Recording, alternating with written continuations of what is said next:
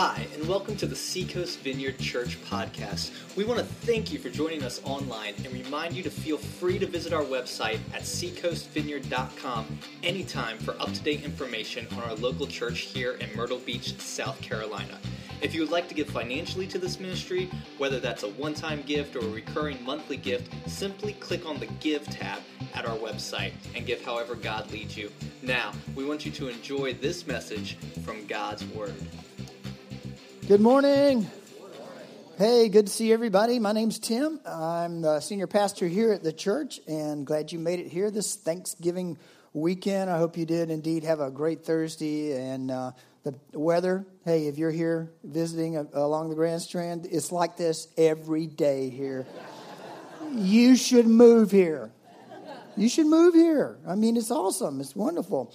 Uh, we are launching a new series this morning as we head toward Christmas for the next four Sundays. We are going to look, as the title of, of the uh, video said, uh, what is the proper response to the most perfect gift or to the perfect gift? Um, some of us, uh, depending on your age, probably you are looking forward to or you are hoping you are going to get that perfect gift this year. And uh, what would be the right response, the right posture to receiving that most wonderful of all gifts uh, that you desire. Uh, this time of the season, we what we just had Black Friday and all this stuff, and, and it's easy to get lost, isn't it? The shuffle. I mean, the whole de- ideal uh, or the idea, uh, and that Jesus came to this earth as a baby. I mean, just to meditate on that alone for an hour or so, just to think that God Almighty Himself can somehow take Himself and humble Himself in such a way as to be in a small, frail child. I, it is just, that's an incredible humility when you think that's the God of all creation. And that He did that for us. And that's the Christmas, that's what Christmas is about. To those of us who are Jesus followers, it's, it's considering that God bridged that big gap between us and our creator. And he did it in such a way that every every year i just i just stand back in awe and go i don't know god. I, I don't know how you did that. But i'm so i'm so grateful that you did. So we're going to look at some responses to the perfect gift over the next four weeks. And uh, you've got to fill in in uh, your handout. If you want to take it out you should have received a pen as well. There's four fill-ins there this morning. And uh, we're going to start by reading a, just a, a, verse or two from Matthew 2, uh, the Gospel of Matthew. And this is the, when the Magi, we know them as the wise men, they were wise enough to find Jesus. So they must have been wise.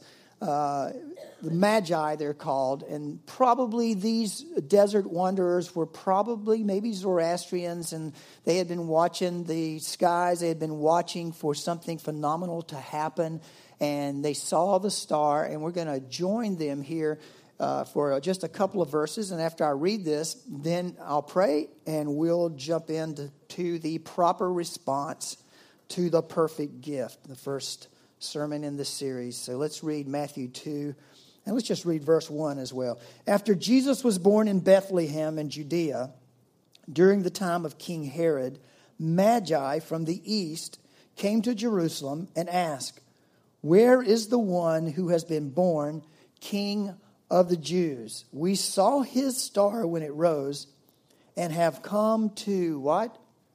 To worship him. Father, we ask for your word, for you to bless your word today, breathe life on it. I ask for your help, God, to uh, help me.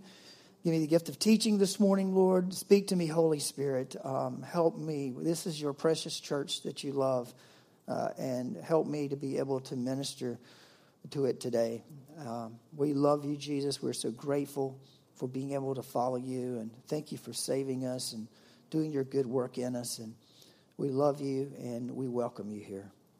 Amen. Amen. Well, these magi, it sounds like with this one sentence in verse 2, they came for one purpose only. One purpose only, and that was have come to worship him. They traveled probably at least 900 miles. What is that? Maybe the distance from here to Boston or here to Chicago. And you got to figure that this is with a bunch of probably camels and, and it was an entourage. It wasn't just the three wise guys. It was it was an entourage. These were the three magi, the, the, the kind of the astronomers and all that had been looking in the heavens and expecting God to do something tremendous, but they started they started many many days before. And they brought their families most likely, they brought supplies, they brought people with them. And so it was quite a journey 900 miles in that day to come and find the one that's born King of the Jews, and for one purpose only to worship him. That is going to be our axle, the axle to our series for the next four weeks, and that is the centerpiece. And then we'll have some spokes off of that axle, like today. We'll look at what God uh, expects and what He has given us. How is He, how is He uh, equipped us in order to worship Him? And what kind of a proper response should we give this perfect gift that has been given uh, to us? Uh, a lot of times, again, like I said, in this, this time of the year, we forget that uh, Jesus has come to be worshiped. Uh, we think maybe God came because we needed him, that God came to earth because we needed him. And indeed, we did. But God exists for us to worship him. He exists for us to worship Him. And at this time of year, or any time of the year, actually, it's easy to think of God as like a machine that you pull the handle on and you hope you get something out of. It's like, oh, God, God, please, I need this. I, you know, we, we crank it down and we expect things and, and, and they don't line up. And, or maybe they do or they don't. And when they don't line up, we go, What's wrong, God? What's wrong with you? What's wrong with me? How come it's not, you know, why isn't it working like this? And we see God as, as that kind of a machine. But God is not like that, and, and the Magi got this right. I mean, they came to worship him. They didn't come to get anything from this child. They came to give to this child. And Christmas is about that giving, and, and that's what we want to focus in to for the next uh, four weeks. God doesn't exist for us. Now, we'd be really out of luck if, you know, if He didn't love us and provide Christ for us. But God has existed forever and ever and ever. And He doesn't exist to do everything we want Him to do. But we do exist to give Him worship. And we do exist to praise Him. And uh, I think, you know, all of us, all of us worship. Every single one of us. Today, we're going to talk about the posture of lifting our hands. Now, I'm not going to do a survey and ask you how many of you are from a church where you lift your hands in worship. Because I know our church enough to know that there's many of you who were not raised in a church where you lift your hand. It would almost have been irreverent to do so, sacrilegious to do so. And uh, I know the first time I walked into a church where they were lifting hands, uh, I was a young college student, and, and we had just we were just married and, and we walked in and, and uh, you know when you go in some place you're a little you know shy you know i walked into this lutheran church and and uh, the people are just they got their hands up. I look over to the left and there's a lady with a mink coat on. She's got her hands up. I look to the right and there's a guy like me in jeans with holes on them in them and a pair of slaps and a t-shirt. I look up on the stage. There's seven guitars with seven players of guitars seven guitars none of them in tune um, yeah, the place that I got over, I really did, and uh, you know that was packed out with college students and a few adults, and this was at seven thirty in the morning, and uh, and they're praising, and all of a sudden their hands go up in the air, and yeah, I'm, I'm a new believer, I'm excited, but I don't get it. I'm thinking, well, this is really an artsy group here, you know? It's like. You know, got their hands up in the air. You guys know who Tim Hawkins is, the Christian comedian. Yeah, he does a whole thing on lifting hands. How how you? I'm not going to show the video because if I did, everything else would be over.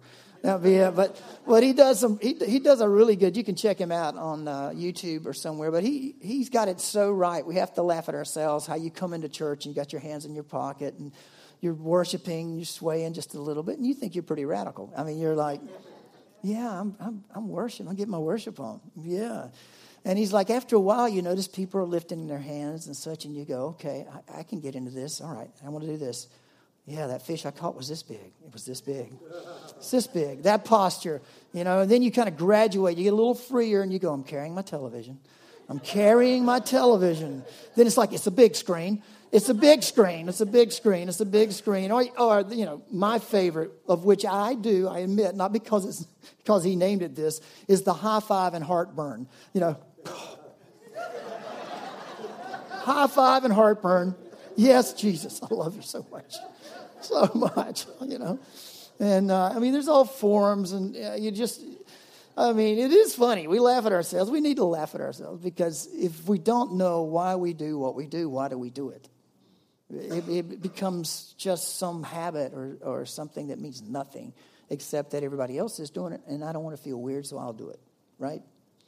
But there's meaning behind it. And uh, lifting of hands is, is important to God, it means something to Him. So you have a fill in in your handout, and there's four today. And your first one is from Psalms 63, 1 through 5, verses 1 through 5. And your first fill in is this We lift our hands in the low places. We lift our hands in the low places. Let's read this scripture Psalm 63, 1 through 5. You, God, are my God. Earnestly I seek you.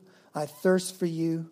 My whole being longs for you in a dry and parched land where there is no water. I have seen you in the sanctuary and beheld your power and your glory. Because your love is better than life, my lips will glorify you. I will praise you as long as I live, and in your name I will what?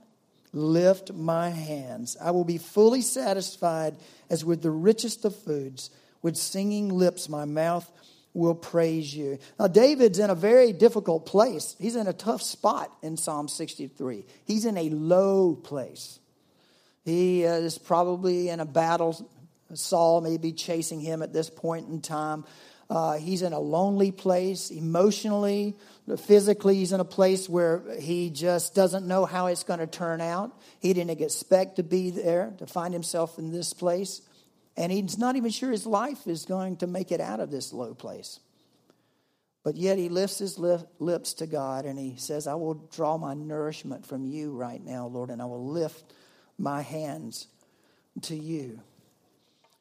Some of you probably in here this morning are at a place where you are thinking, gosh, I never, never, ever thought I would be here in this place, this struggle in my life or this loss that I'm going through in my life. I never expected this to happen, but here I am. I'm here.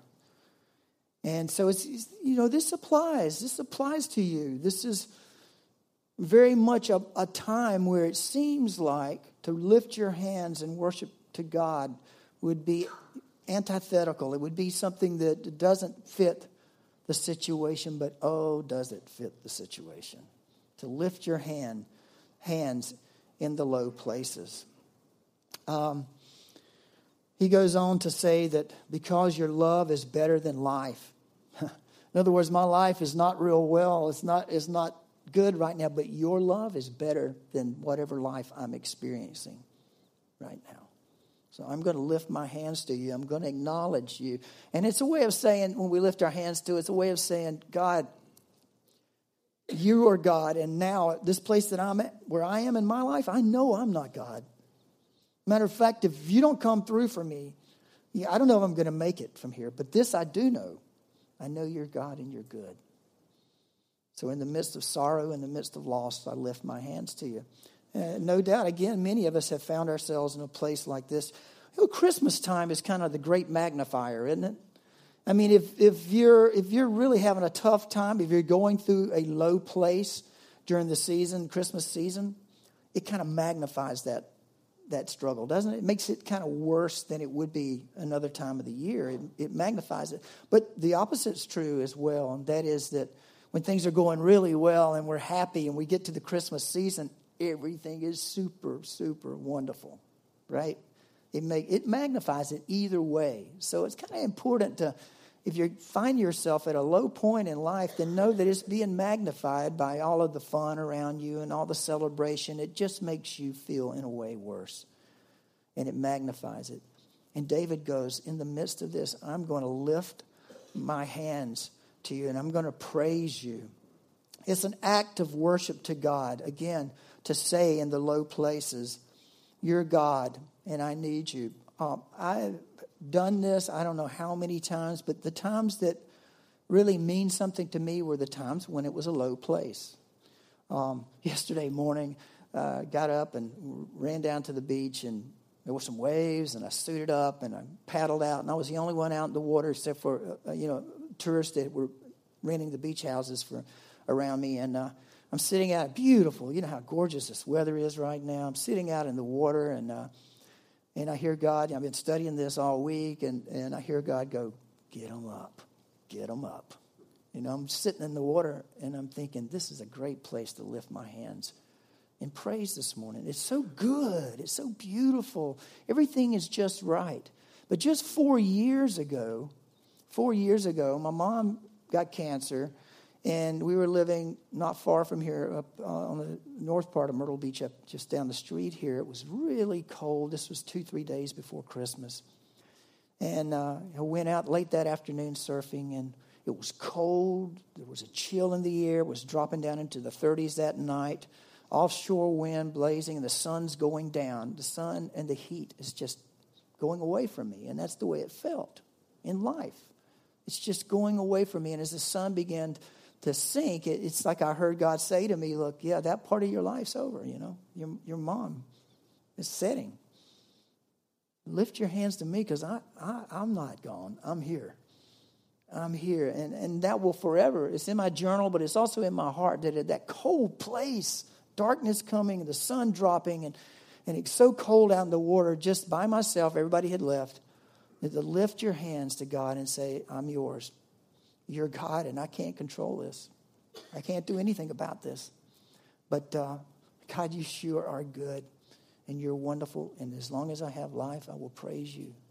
And though we do that because He's God and we're not, it, something does happen to us when we lift our hands in the low places. Something happens deep within us that it doesn't change the laws. It doesn't mean you don't miss the one that you love. It doesn't mean, it might not even change the situation, but something happens.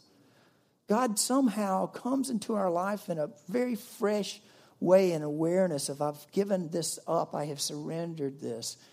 And so we want to we want to lift our hands and give God the praise even in those times when things are not going well, maybe especially in those times when things aren't going well. We lift up our hands.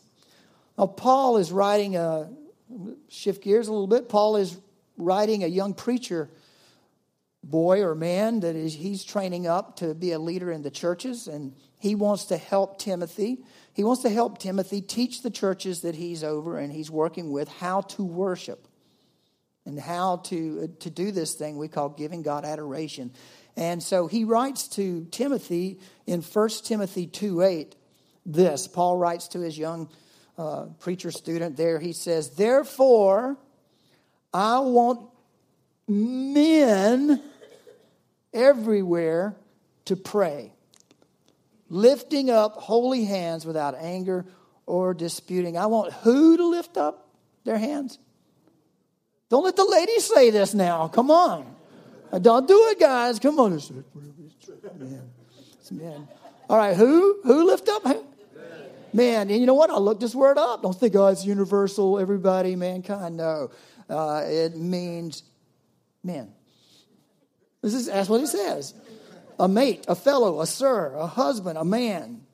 That's what it means. So, why in the world, and that's your second fill in, is we lift our hands, men. We lift our hands, men. Why would Paul tell Timothy, hey, tell the guys in your church to lift their hands? And praise. Why would he point out the men?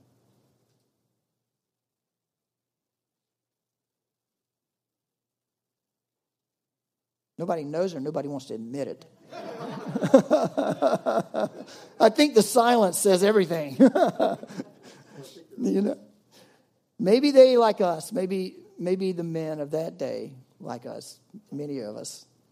It was a little strange lifting your hands. However, you didn't have a problem yesterday when you thought South Carolina was about to make a big comeback. You had no problem lifting your hands in the air and standing up. None at all. You know, none. You were just going, oh, yeah, we're going to do it. We're going to do it. We're taking number one down. You know, only to go, oh, crap. You know, and go.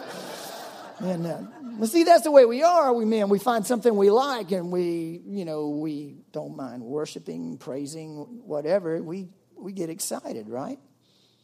We do that. But when it comes to God, it's just like we we feel like it's a chick thing. It's like that's a chick thing, you know. That's a woman thing. I'm not doing that. You know, I'm not. I'm not doing it. You know. But it's like like Tim says, the most we'll get is probably you know you know, we the bass was that big. It was that big. Yes, Lord. You know, instead of just lifting our hands up and, and saying, Jesus, you're you're you're worthy of this. I surrender to you. Well, we worship, all of us worship. You men, you worship. We were made to worship. That's why it's so so much fun at ball games or if you're surfing or whatever you're doing and people get so excited and you raise your hands and you clap and you you jump up. See, that's not bad. That's not wrong. That's who you were, you were created to be. You were created to be a worshiper. It's just that we need to channel it over to the Creator who put that in our heart. And we need to give Him the same amount of worship and praise that we give any other thing in our life, any other thing that we're celebrating. And especially to God who saved us I mean, King David, we read the Psalms. David was a man's man. He was a warrior, a fighter, a king. Yet he writes all these worship songs and he tells us to lift our hands in praise. And Paul, here, who is writing to Timothy, Paul was a pretty straight up dude, intellectual, but man, he was in your face. He didn't pull any punches. He'd tell you like it was. And he's like, lift your hands up, man. Lift them up. Lift them up. So God has a special word to us, to we men. And, uh, you know, why does he want us to lift them up? I think part of it for me is if once you're, well, you're a parent, you get this too, but as a granddad, I really get this. You know, when your grandkids run to you and they throw their arms up in the air, what father or granddad does not immediately reach down and grab that child, no matter how much it hurts you? because of their size or uh, whatever. You know, my granddaughter came, spent the night with us Friday night. When she, when she came into the door, the first thing, first thing, hands up. No shame. Pop. Hands up. What are my hands doing? You know, here we go.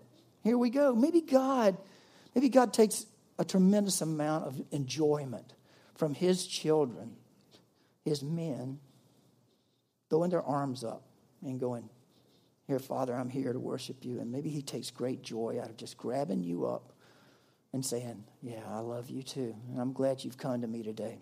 I'm glad you're here. Uh, when our second grandson was born, uh, we were at the hospital when he was born, and and so my son Jason's here, and and uh, Andrew's mom's here, and and first time we see it, and Jason too, and we're all there, and and Leo goes, oh, here, you want to you wanna hold him? Talking to uh, Jason. And I said, sure. And I jumped in, I jumped right in and grabbed, you know, before my son even held his son, you know. I'm, and he's like, really? I mean, really?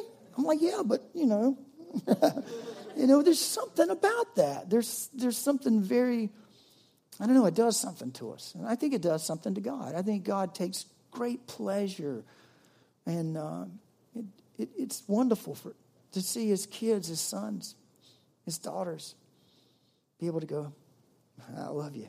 I love you, God. I love you, Father. And I'm here. And so, men, you're going to get a chance in just a little bit to do this, all right? You better, you, you just, right now, you need to start going, I can do this. I can do this. I can do this. You know, I've changed a tire before. I've put siding on. I've done this. You know, I can lift my hands. I can do this. And so we lift our hands in the low places. Men, we're told to lift our hands. It's not just a chick thing, you know, it's the whole church. And your third one is this we lift our hands as an offering. We lift our hands as an offering. In Psalms 141 and verses 1 and 2, it says, I call to you, Lord, come quickly to me. Hear me when I call to you. May my prayer be set before you like incense May the lifting of my hands be like the evening sacrifice or the evening offering. And the, the prayers, the words that uh, he is speaking, he says, may they go up to you like the incense. You guys know what incense is. It's really nice fragrance that burns, and they used it in the temple during this period of time. It's a picture of the prayers of the saints. And uh, the psalmist is saying that it, it God smells that, that aroma of your words, and he takes delight in it. And also, your hands, when you lift your hands up to him in worship, that is also just like an offering, like a financial offering. You're bringing an offering of praise to him. And I like the word sacrifice, sacrifice, offering. They can, uh, they can be interchanged there because sometimes we don't feel like giving it, and it's a sacrifice.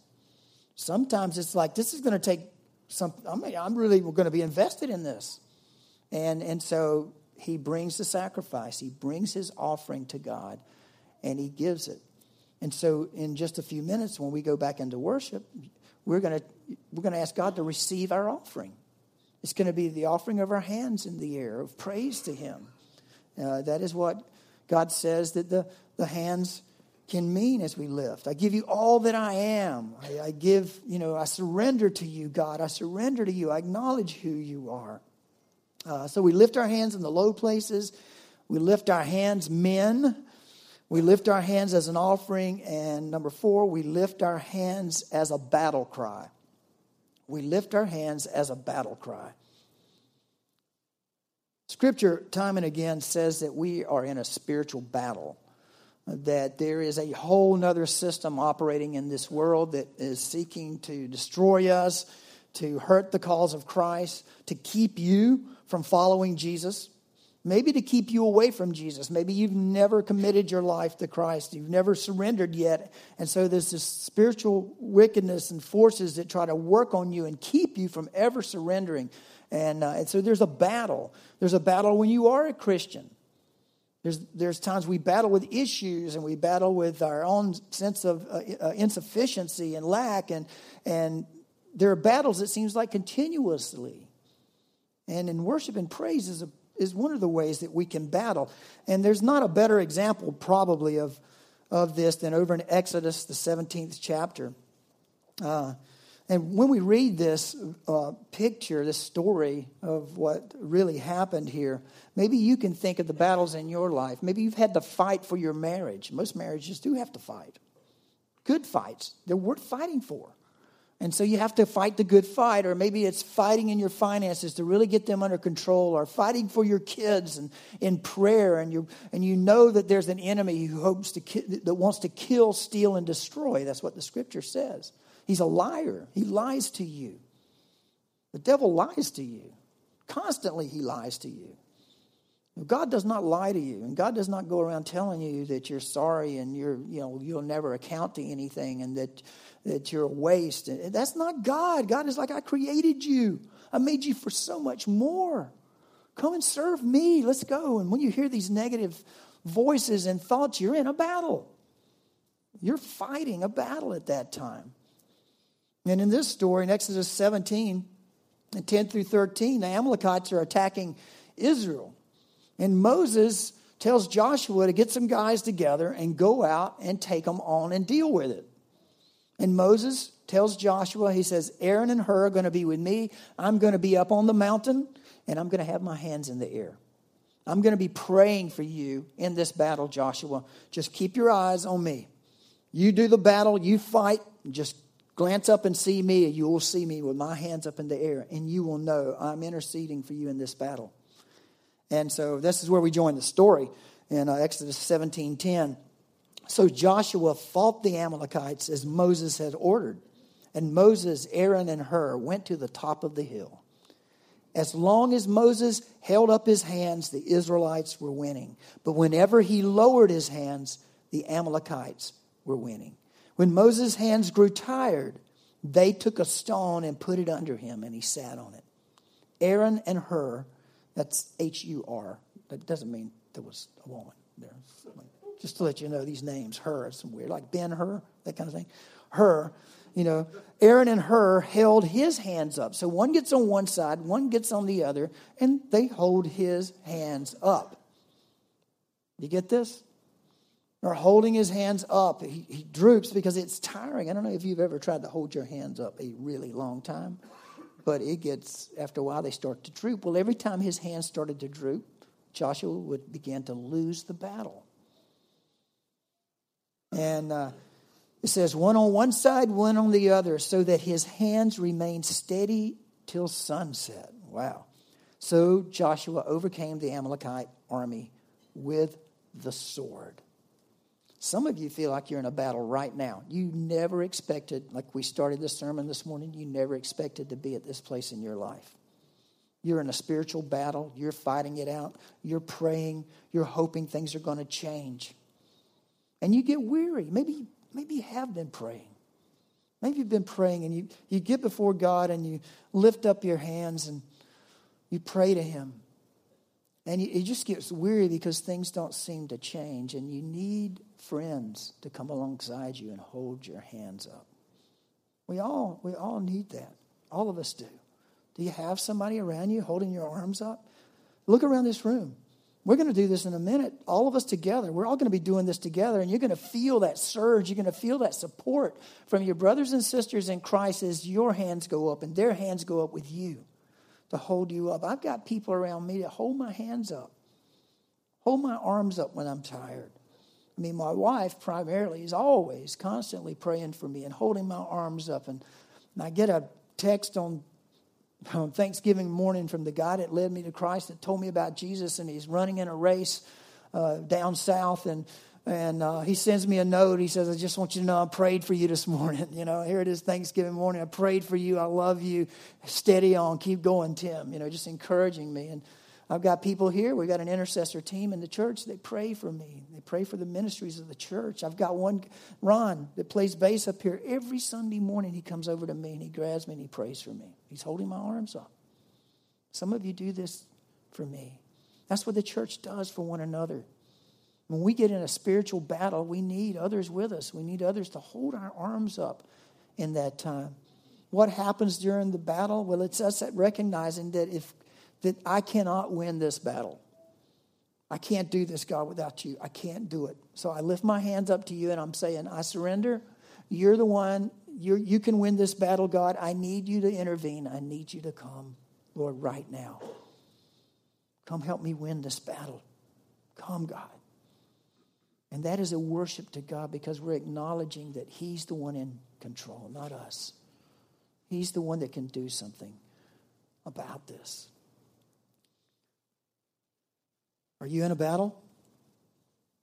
Are you in a battle right now? Lift your hands. Men,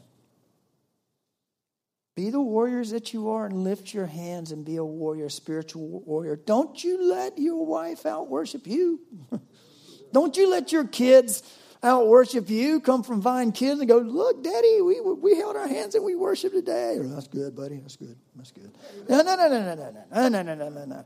You let them see you lift your hands. You do it. You do it at home. You do it when you're down. You do it when you're. And I want to say this to you. You're struggling with something.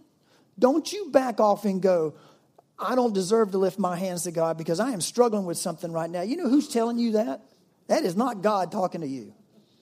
That is not God. That is the enemy who's got you in the battle and trying to get you to not say one word to your Creator. Instead, you press through. You be the one that's lifting the hands up. If you're like, I haven't done well in this struggle, Tim, well, lift your hands up. Say, God, I haven't done well. Please help. You know, help me. Come.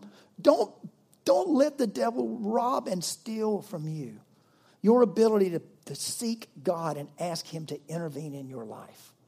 He loves you, He loves to hear your voice, and He loves to receive worship from you. Can we do this? How about it, men? Don't shout me down. Can we do it, men? All right. All right. Well, let's stand. Let's stand.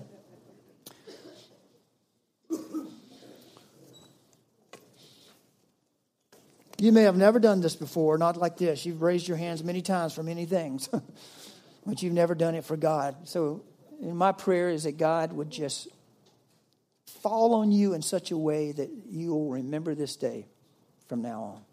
that you will experience the presence of God and the affection of God in your life, so much so that you'll know you're loved and cared for, and that God is with you and has not forsaken you. That's for all of you, for all of us. And if you're in that place, if you're in that low place, lift your hands in praise. Lift your hands in worship to the God of all creation.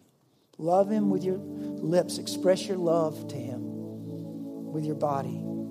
Don't let anybody rob you of your ability to worship.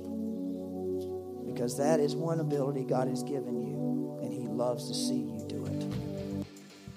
We hope you enjoyed this week's podcast from Seacoast Vineyard Church in Myrtle Beach, South Carolina. We look forward to you joining us next time on iTunes or at our website, www.seacoastvineyard.com.